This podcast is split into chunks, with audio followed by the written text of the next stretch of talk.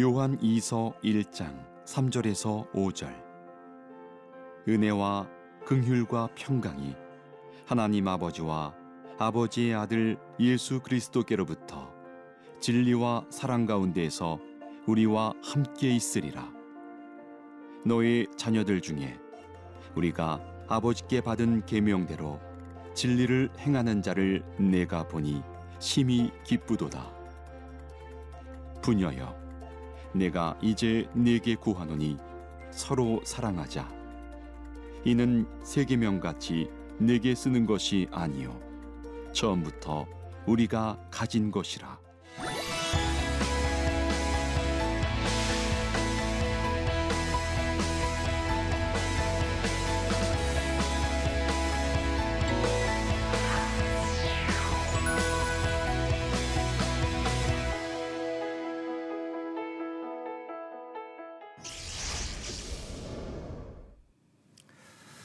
안녕하십니까. 저는 유라 소망교회를 섬기는 이용세 목사입니다.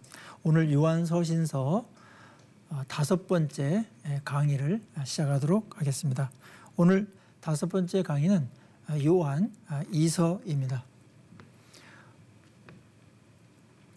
오늘 요한 2서를 시청하시면서 세 가지 포인트를 잡으시고 시청해 주시면 더 유익이 될 것 같습니다. 첫째는 요한 이서의 핵심 단어인 진리와 사랑으로 본문을 관찰하고 어, 파악하는 것입니다.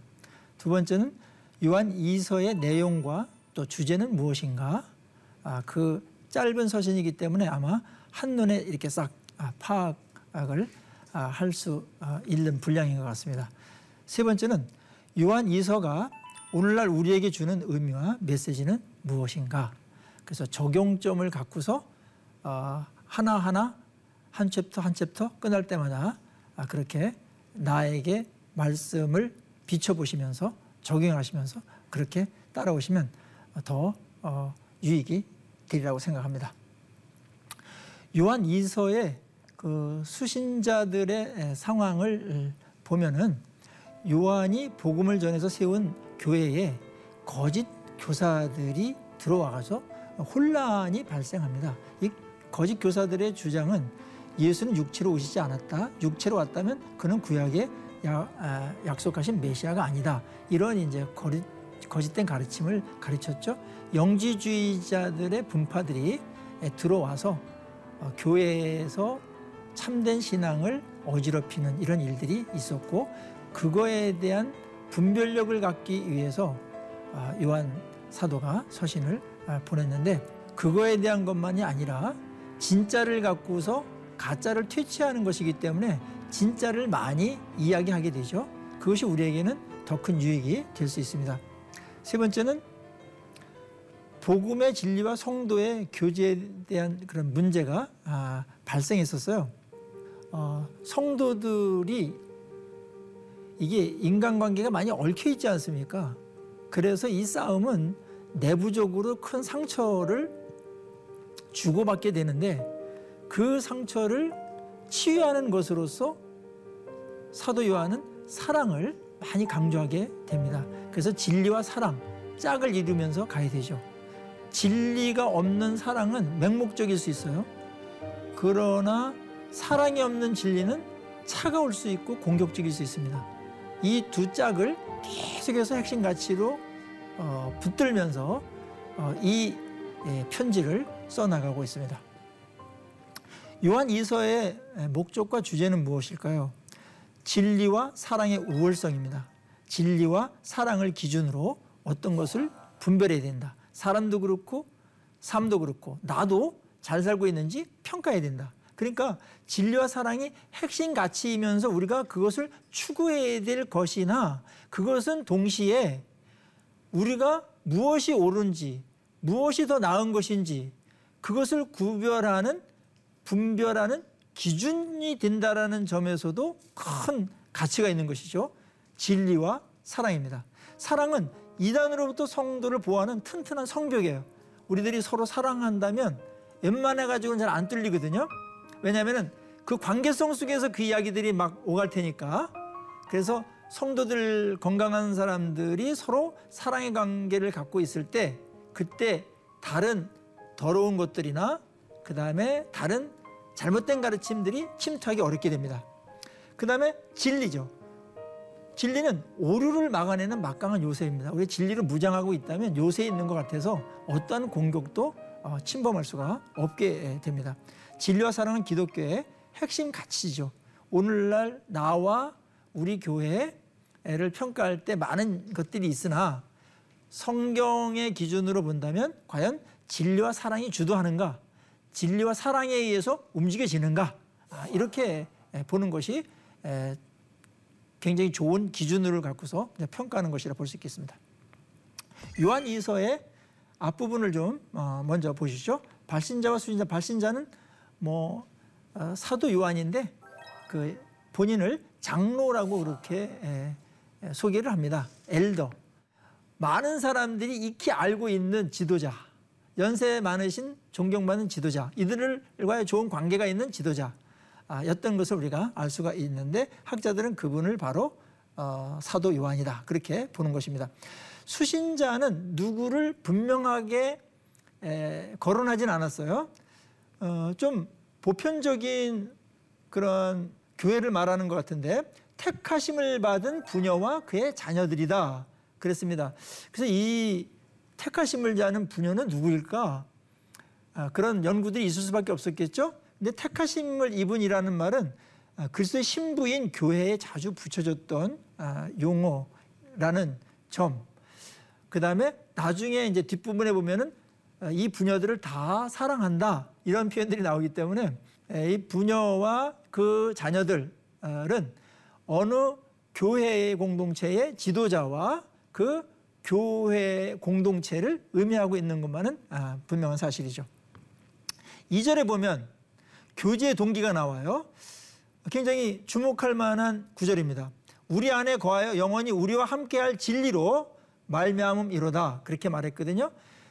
장로인 사도 요한이 이들하고 친해지고 이렇게 사랑을 주고받고 할 수 있는 각별한 사이가 된 연대감은 뭔가? 사귐의 동기는 뭔가? 진리라고 말하고 있습니다. 진리. 네.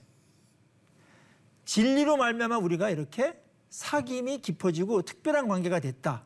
그렇게 말하는 것이거든요. 오늘날 교회의 성도님들과의 사이에 있어서 무엇 때문에 우리가 친해졌는가?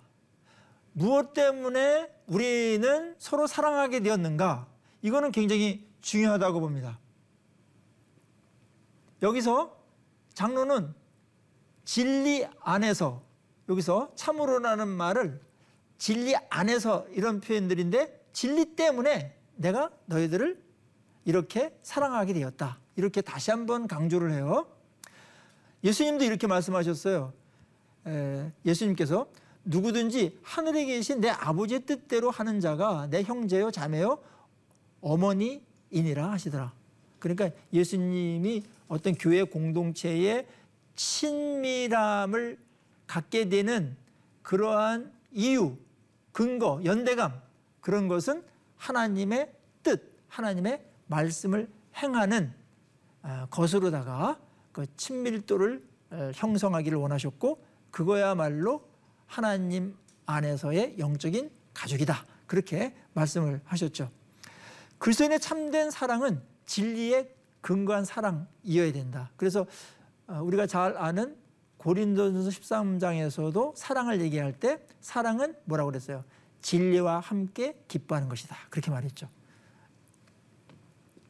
3절에서는 축원을 합니다. 많은 경우에 그걸 인사로다가 가볍게 처리를 하는데 물론 형식은 인사의 형식을 띠나 또 당시에 정형적인 편지 형식을 띠고 있으나 그것이 정경화되고 성경에 들어왔을 때는 새로운 의미가 거기에 포함되는 거거든요. 권위도 포함되어지고 그런 면에서 일반 인사로다가 처리하는 것은 너무나 가볍게 처리하는 것이라고 봅니다.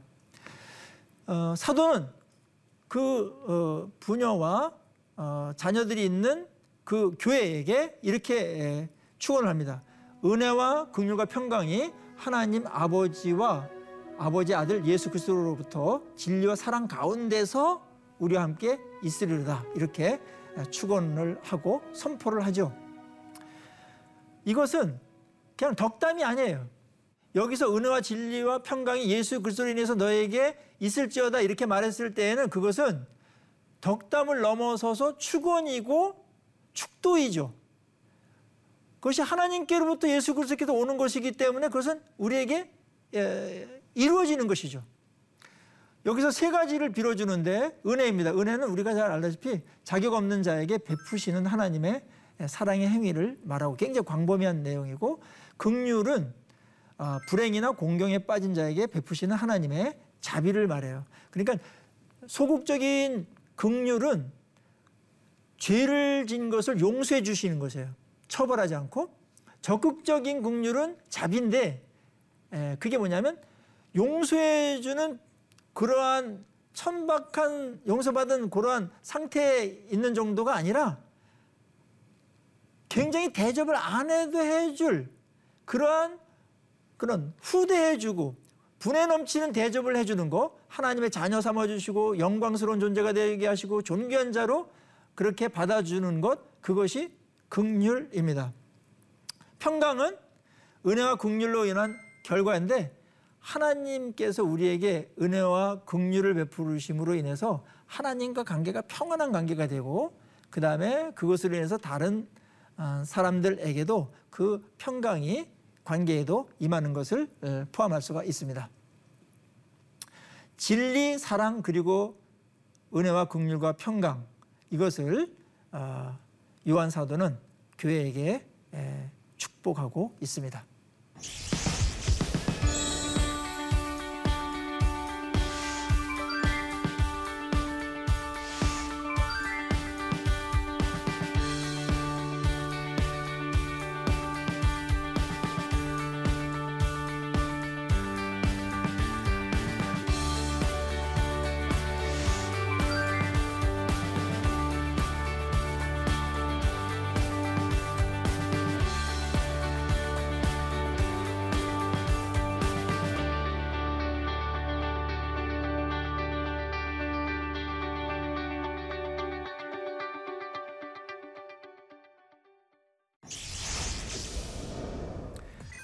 본론으로 들어가죠.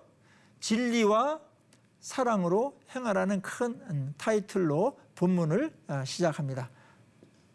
예수 그리스도에 대한 바른 지식과 그의 말씀이 바로 진리입니다. 그러니까 진리가 너희를 자유케 한다 그랬을 때 예수님 자신이 진리고 그 다음에 성경의 말씀이 진리입니다. 그러니까 진리를 말할 때 두 가지를 꼭 염두에 두시면 훨씬 더 좀 명확하게 예, 이해가 될 것 같아요.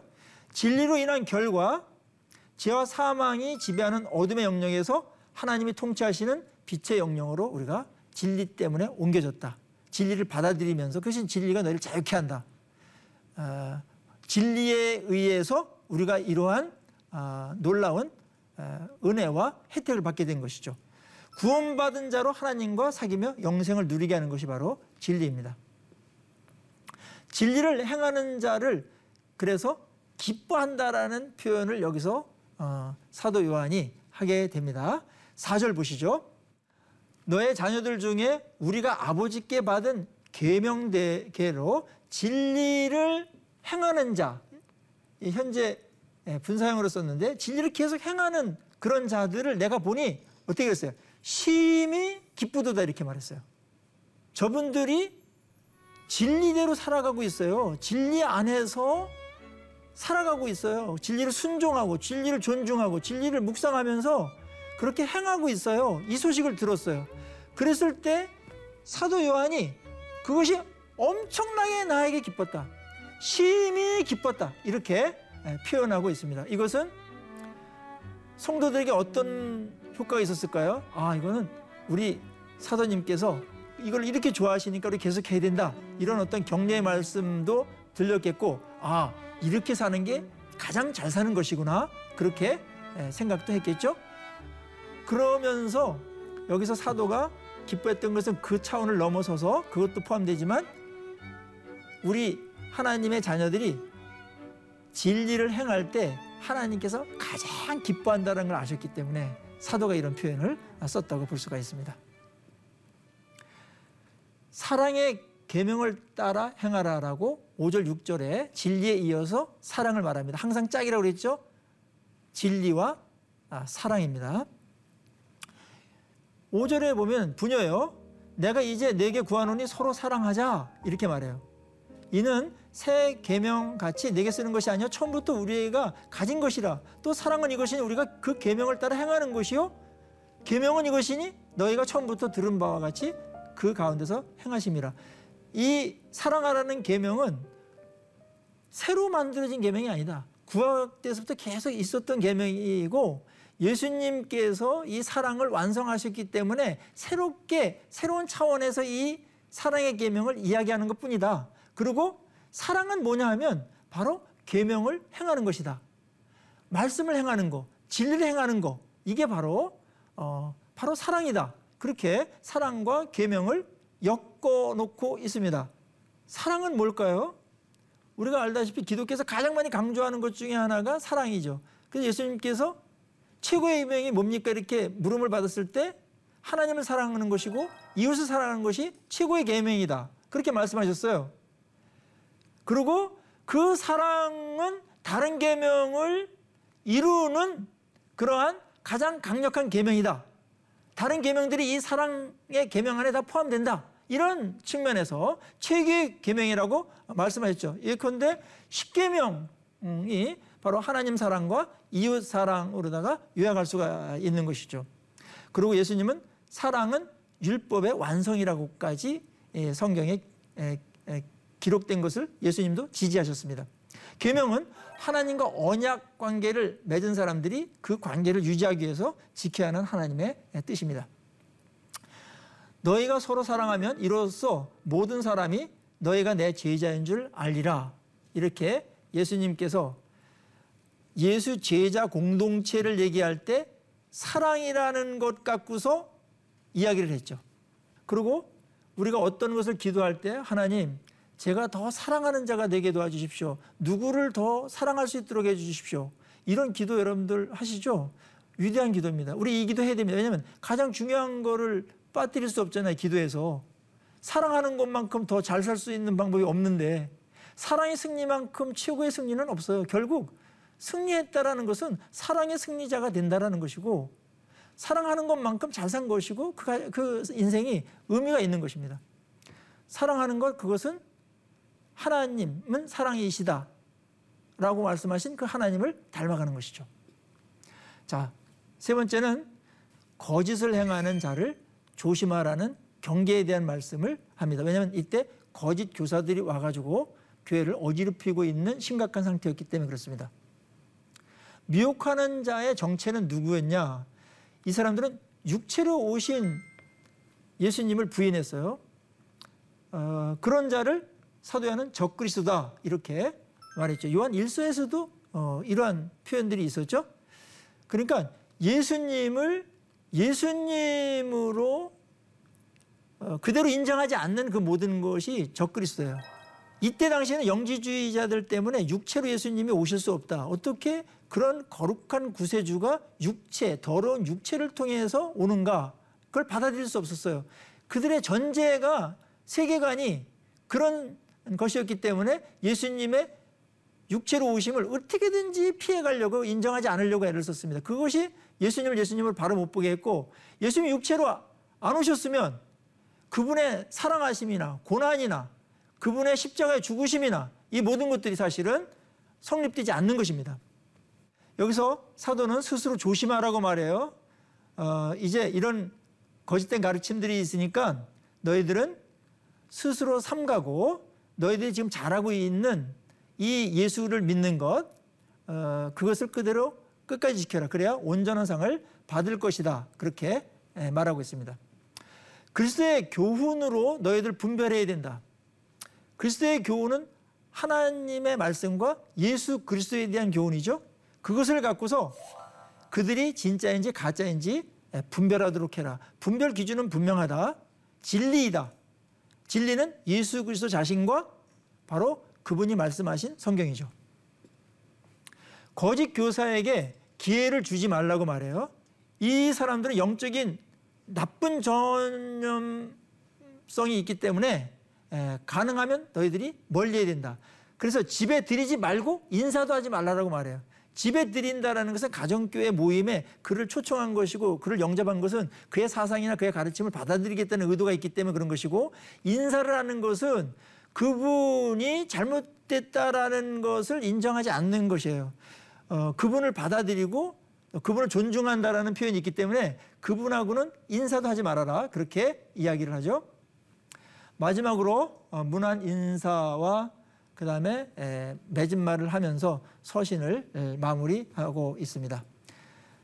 저자의 방문 계획과 목적을 말해요. 내가 너희를 글로만 이렇게 종이로만 만나기를 원치 않는다. 직접 만나기를 원한다. 그래서 너에게 기쁨을 충만하게 하려 합니다. 어, 서신서 앞부분에서 너희들이 진리 안에 행한다는 것을 내가 보니 참 기쁘다라고 말했던 것이 기억나시죠? 아, 기쁨으로 시작했던 이 에, 사도는 다시 기쁨이 충만하기 위해서 너랑 너희들이랑 만나기를 원한다라고 그렇게 얘기를 합니다. 성도의 교제의 특징 중에 하나가 만나면 기쁨이 있다라는 것을 확인하는 것 같아요. 마무리 인사 이렇게 합니다. 택하실 받은 네 자매의 자녀들이 네게 무난하니라 이렇게 말하면서 어 이제 그쪽에 요한 공동체에 있는 그러한 교회에서 이들에게도 문안 인사를 드리고 어, 있습니다. 그러니까 문안 인사를 이렇게 계속해서 드리는 것은 뭐 예의일 수도 있는데 여기서의 영적인 교제에 있어서 문안은 간단한 어떠한 교제의 차원을 넘어서 깊은 사귐, 또 공동체 의식, 또 같은 편이라는 어떤 생각, 연대감 이런 것들을 증진시켜주는 어, 출발이라고 볼 수가 있기 때문에 어, 우리 믿는 자들하고 어, 많은 문안 인사를 나누시고 교제를 나누시는 것은 우리의 영적인 그런 유익을 많이 가져다 주는 것입니다. 이제 이 본문에 우리를 비춰보면서 적용을 하도록 그렇게 하겠습니다. 자, 첫째로 우리의 교제는 예수 그리스도와 진리로 연대하고 있는가? 우리가 친하게 된 이유는 뭔가? 우리를 엮어주고 있는 건 뭔가? 아, 예수 그리스도. 그 다음에 하나님의 말씀인가? 그쪽으로 더욱더 강화시키면 우리의 모임이 지루하거나 실증나거나 그러지 아니하고 더 친밀한 관계로 그렇게 들어갈 수가 있고 건강하게 서로 함께 자라갈 수가 있습니다. 두 번째는 요한 이서는 진리 안에서 행하는 것이 하나님을 가장 기쁘게 하는 것이라고 말하고 있습니다. 아, 나는 무엇으로 하나님을 기쁘게 하려고 힘쓰는가? 물론 사역을 해서 봉사를 해서 기쁘게 하는 것이 있어요. 그러나 근본적으로 하나님의 말씀을 잘 듣고 말씀대로 살아가는 것이 그분을 높이는 것이고 그분을 영화롭게 하는 것입니다. 아, 그분이 가장 기뻐하는 것은 말씀대로 살아갈 때입니다. 아, 하나님의 말씀을 더욱더 가까이 하고 어, 하나님 말씀으로 살아감으로 하나님을 정말 더 기쁘게 하는 그런 삶이 되기를 바라겠습니다. 세 번째는 요한 이서에서 가장 가치 있게 여기는 것은 진리와 사랑이다. 나는 무엇을 가장 가치 있게 여기며 살아가는가? 가치에 대한 문제, 예, 핵심에 대한 문제를 우리가 적용할 수 있겠고 마지막으로는 진리와 거짓을 구별하는 것은 그리스도의 교훈이다. 나는 그리스도의 교훈을 확실히 알고 거짓을 배제하고 있는가? 혼란한 영적인 시대에 우리가 살고 있습니다. 혼미케 하는 영들이 난무하고 있죠. 하나님의 말씀인 그리스도의 교훈을 더욱더 체계 있게 분명히 알아서 나의 영혼도 지키고 우리의 가족도 지키고 우리 교회도 지키고 또 거기에 빠진 사람들을 건져내기도 하고 하는 그런 하나님의 귀한 종들이 되기를 주의 이름으로 축복합니다. 네, 우리 다음 시간에는 아, 요한서신서의 마지막 요한 3서를 강의하도록 하겠습니다. 다음 시간에 요한 3서 때, 요한 3서 때 예, 여러분들 뵙도록 그렇게 하겠습니다. 시청해 주셔서 감사합니다.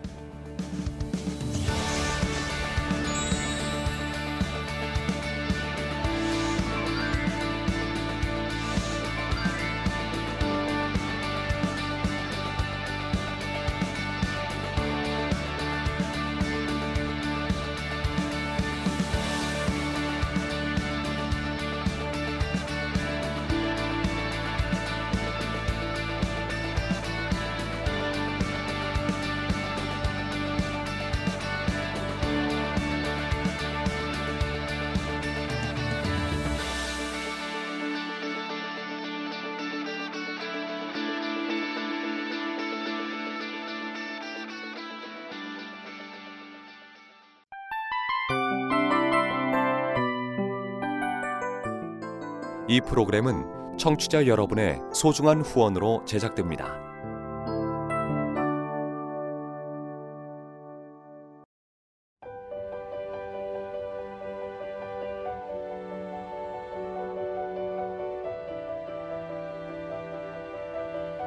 세상에는 수많은 교회들이 있지만 더 깊이 있는 말씀 강해를 찾기 위해 크기로만 교회를 선정하지 않습니다. 보다 좋은 영적 콘텐츠를 더 많이 나누기 위해 방송비를 받지 않습니다. 1년 365일 복음만 전하고 싶어서 우리는 광고를 하지 않습니다. 온누리의 복음을 땅끝까지 CGN TV와 함께 땅끝 선교사가 되주세요.